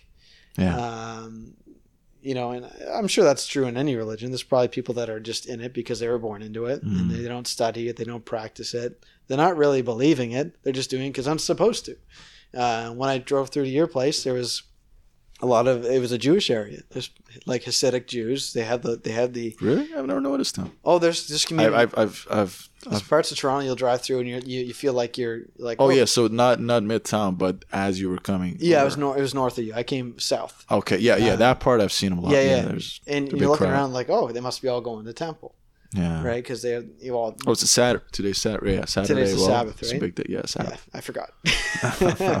I know some of that stuff. I don't know everything, but like I, I'm, I'm always interested to just hear people's perspective on stuff. I mean, you go to some other countries, they have like what is it? Some my friend from India, he used to always say this. He said in India, supposedly they have 33 million gods in India because like yeah. a countless. I've heard that a lot. Yeah, because it's like, oh, this tree is shaped funny. It's a god, and they start worshiping a tree. They probably mean it's a sign of a god because it's shaped Yeah. like it's there's mystery to. I don't know, but And I don't mean to sound ignorant when I say that. This is what he told me.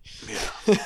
I'm not. I'm not mocking or anything, but like, I mean, it, it seems like it's a thing in the culture in certain areas. It's a big country, Yeah. so there's certain different uh, tribes or areas that have I mean, they have so many languages. Some of them even can't communicate if, it's, it's not yeah, for English it's or wild. yeah. African countries are like that. If you go to South Africa, I think like there's a. Oh yeah, the, my my roommate in college, she was uh, from Nigeria, and she said something about nine different languages, or five hundred. Lang- I'm sorry, five hundred languages.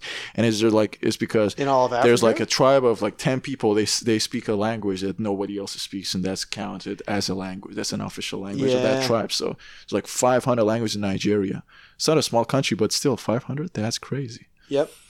Um, well, and there's so there's so many people just in, in in all these countries here. It's just so concentrated, and there's so much history there. I mean, all the countries have been colonized to a degree. Um, you know, it's like uh, what is it, Morocco, Yeah, French. French, but the indigenous language I learned was called it's called Berber. Um, It's not Arabic. uh, well, there's Arabic, but Ber- Berber. I don't. I don't think there were Arabs before Islam, right? That was like that was also another type of colonization they yeah, endured, right? It's sort of like when you talk about in Egypt, they were talking about the history there because there was a there was a point where Egypt became a Christian nation. hmm I think that's when uh, the the Romans ca- came in, or it was like a Catholic Christian reign, Probably. and then uh, Alexander the Great came in. Um, that's why there's Alexandria in the north, Mhm. um, and then ev- ev- eventually the Arabs came in and took over, and that's what we have today. It's like Arab reign. Um, so it's obviously a very Arab country. When I when I go there, it's like I've never been to a country where um, majority of the people you run into English. It's just like no, No. no, no English, Arabic. Yeah, they have. Are you? Do you have difficulty communicating? Them trying to understand you, or you trying to convey your? Well, the people I'm working with, no, because they they all generally speak English. But like, you get to some of these smaller communities on the outskirts, and then they only speak Arabic. Mm, So it's like you know, so I know shukran and afwan, you know, which is thank you and you're welcome. yeah. Uh, the, just the useful ones. It's sort of like when I talk uh, in Portuguese with my wife's family. I, I just try to. I pick up stuff slowly as they. That's why like um, uh, like I was in dinner in Kuwait and and they were speaking Arabic because they could speak more eloquently in their own in their mother tongue. Mhm. I didn't mind. But they were you know, kept saying, "Oh, sorry," and they translate. "Oh, We were talking about this, and they explain it. I was like, "Oh, I appreciate that." I said, "But don't, don't think I'm offended. I'm not offended. Like it's, it's Yeah, I'm, You- yeah, I'm a Canadian. that's true. Yeah. My culture is trying not to be offended by anything. I just want you to like me. Um, that's true. Um, no, But- I mean you're exposed to a whole bunch of. oh, I mean, God. Well, here in Toronto, yeah, yeah, not, so- not Nova Scotia. Nova Oh, Scotia know, is very white. you've been here Very white. while, yeah. Um, that's the first thing my wife said. There, it's awfully white here. Yeah, uh, you know the foods you're gonna have are meat and potatoes, and not very flavorful food. Very good seafood. You know, if you ever go there, you got to have lobster and seafood chowder and all that stuff, which I will be doing in a few weeks, thankfully. Good for you. Um, yeah, I can't wait to have that again. You miss that. You when you live there, you get bored of it. You're like, oh, there's no other cultural food here, and then then you leave, and there's certain things you can't get here that you Mm. can only get there.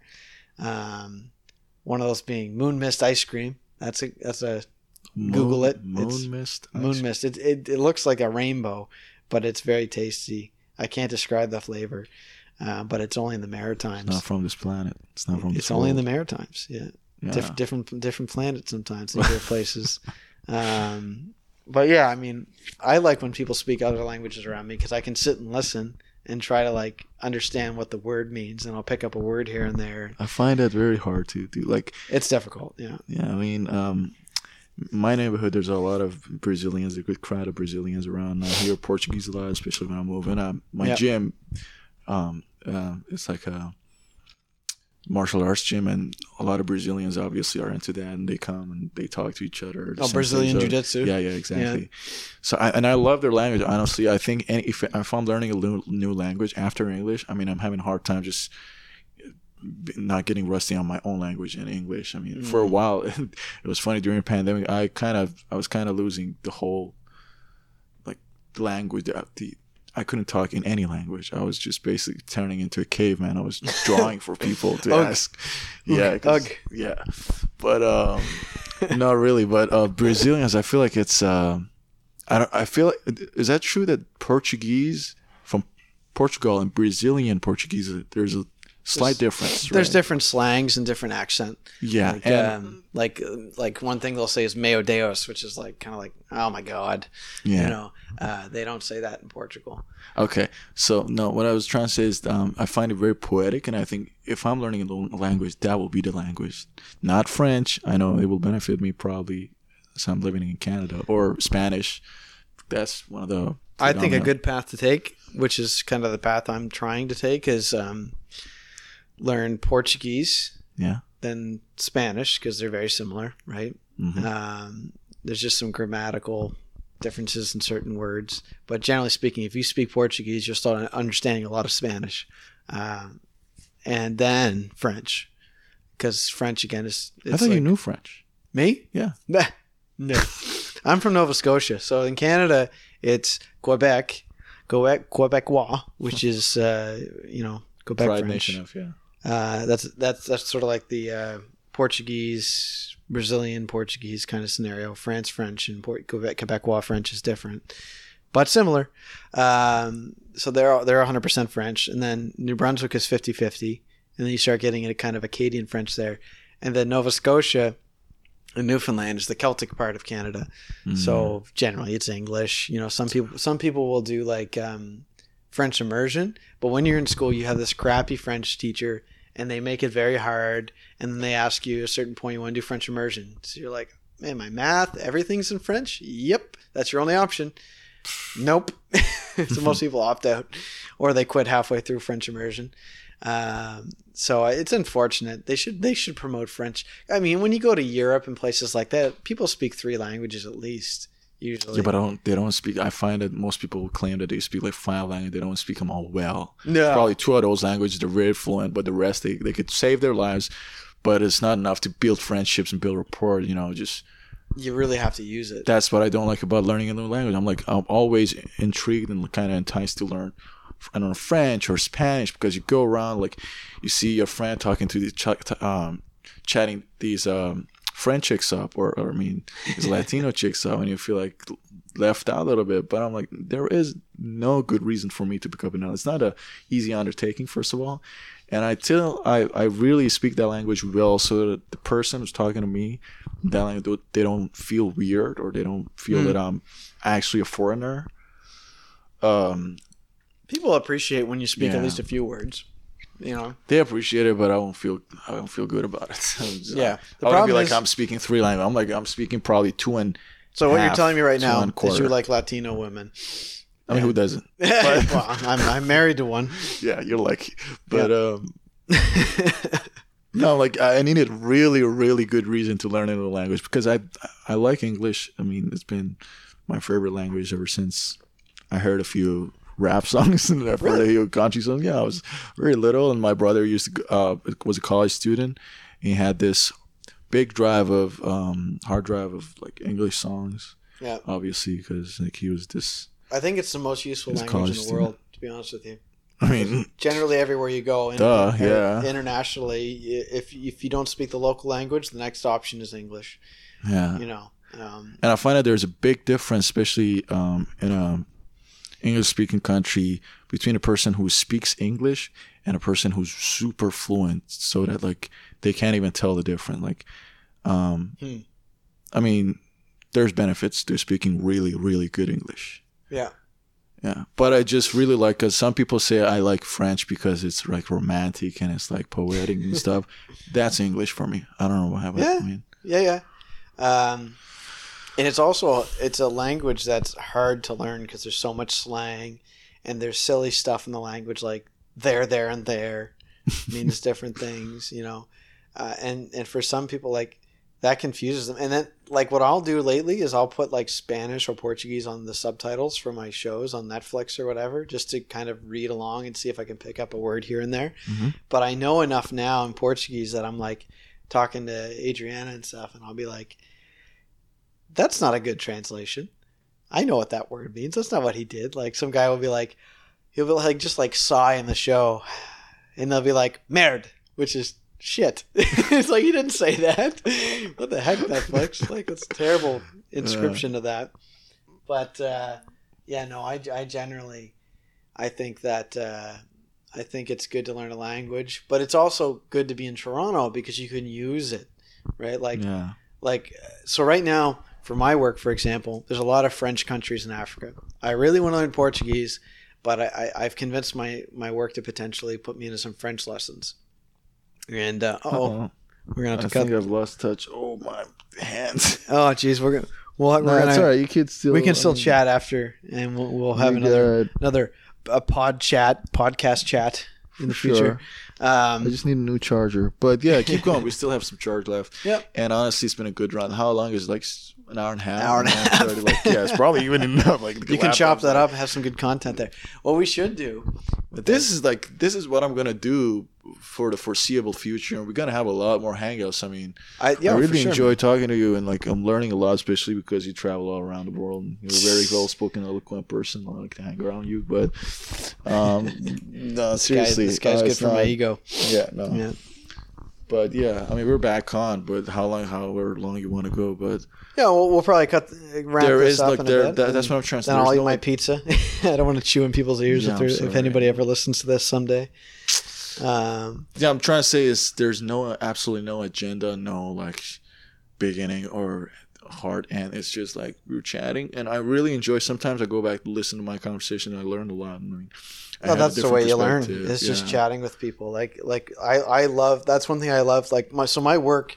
You know, there's there's potential that some people retire, and they said, oh, you know, like you know, potentially I might do like USA as a as a territory because like a lot 90% of our business is in America. Like there's a lot of business there.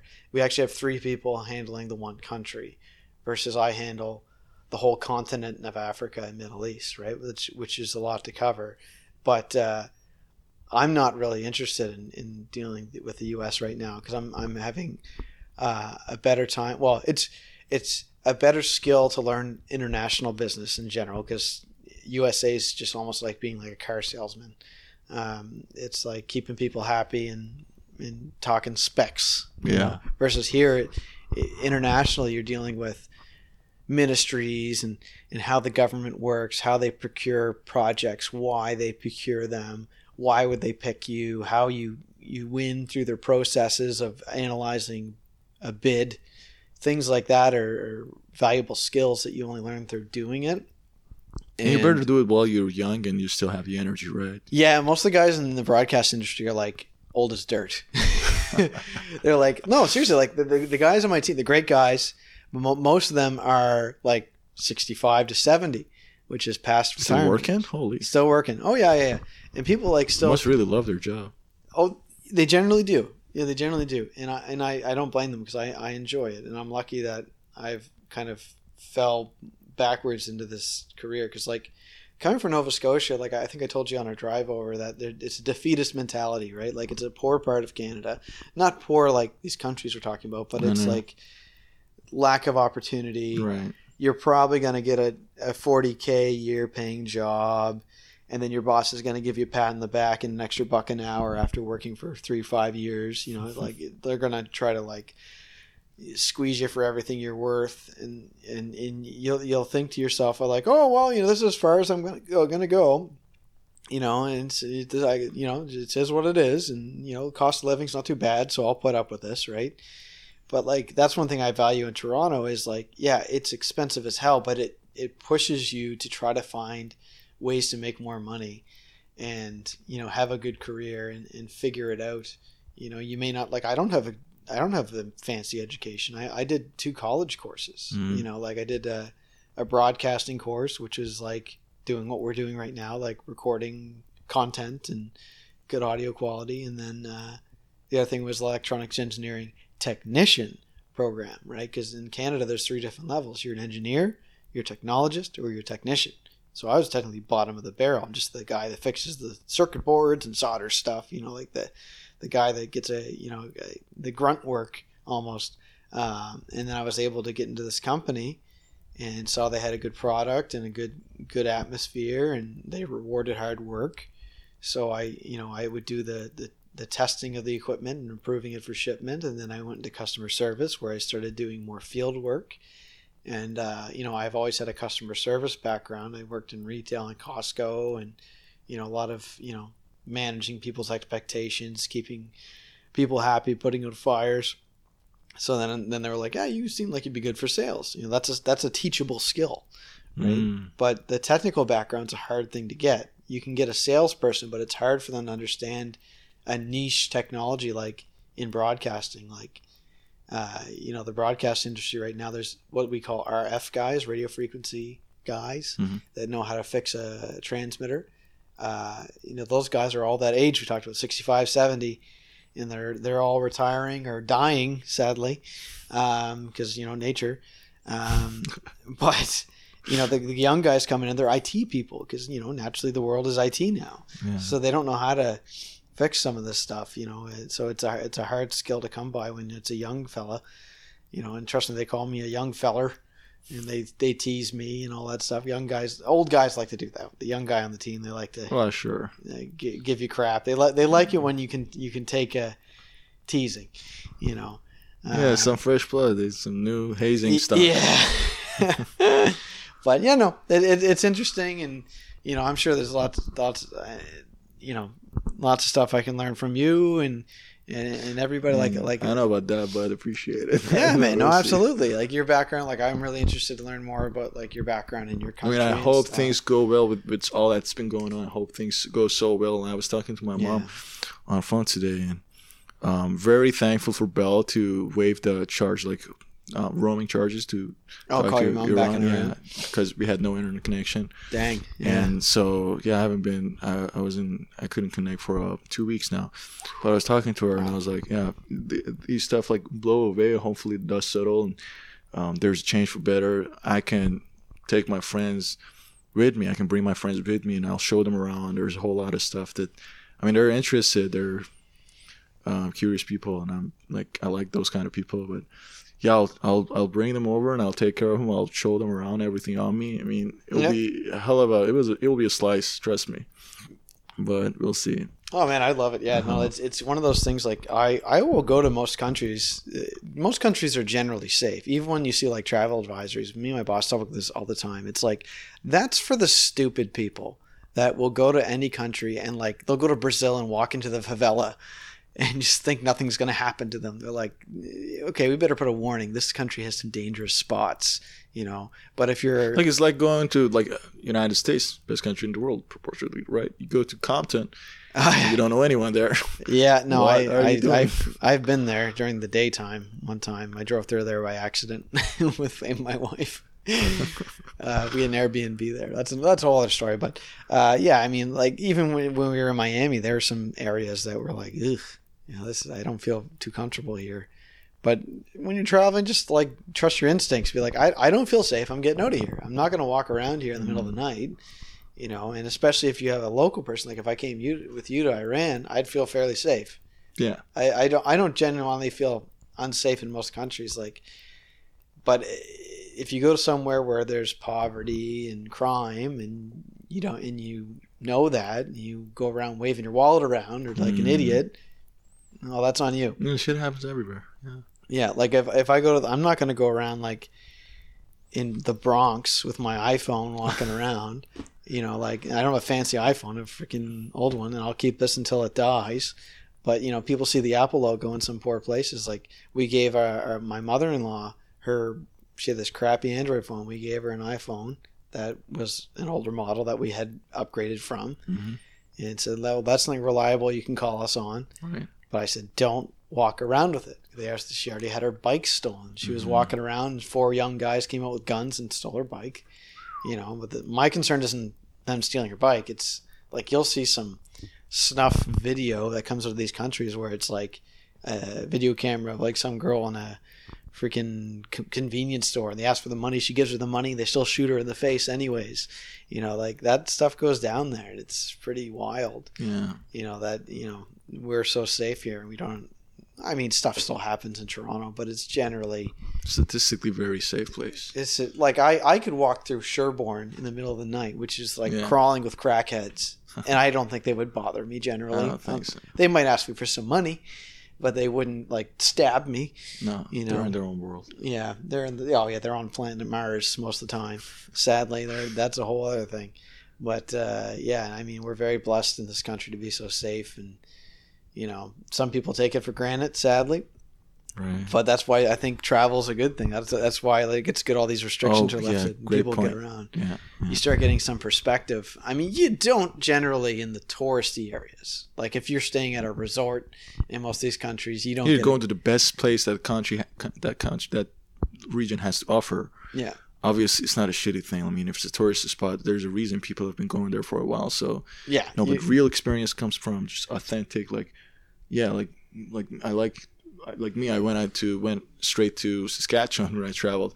Like that is also part of Canada, and that's there's some sad Flat realities place, about flat yeah yeah. It's not all epicenter like Toronto, CN Tower, all these fancy high rises and stuff. Yeah. yeah, it's it's it's something that's for sure. I mean, it's a it's a culture shock for a lot of people from Canada when they moved like some parts of Canada. Like like when I first moved here, I remember when I hit the 400 series highways, and I was like, "Holy crap! This is huge, right? This is a massive highway." They're Yeah. the maximum ma- maximum. They have a section in Dartmouth where you'll have like three or four lanes, right. and that's only for a section, right? And Mhm. Usually, you just have two lanes maximum on the highway, and it's like, "Holy crow!" But uh, yeah, so I mean, I I, I think maybe we'll, we'll we'll wrap this up, and I'll eat my pizza so I don't chew in Yeah. people's ears. Um, but this was a good conversation, man. We Yeah, should have. Some more appreciate you. chats. Yeah, hopefully. All right. Let's go up. Hopefully, it was it was informative.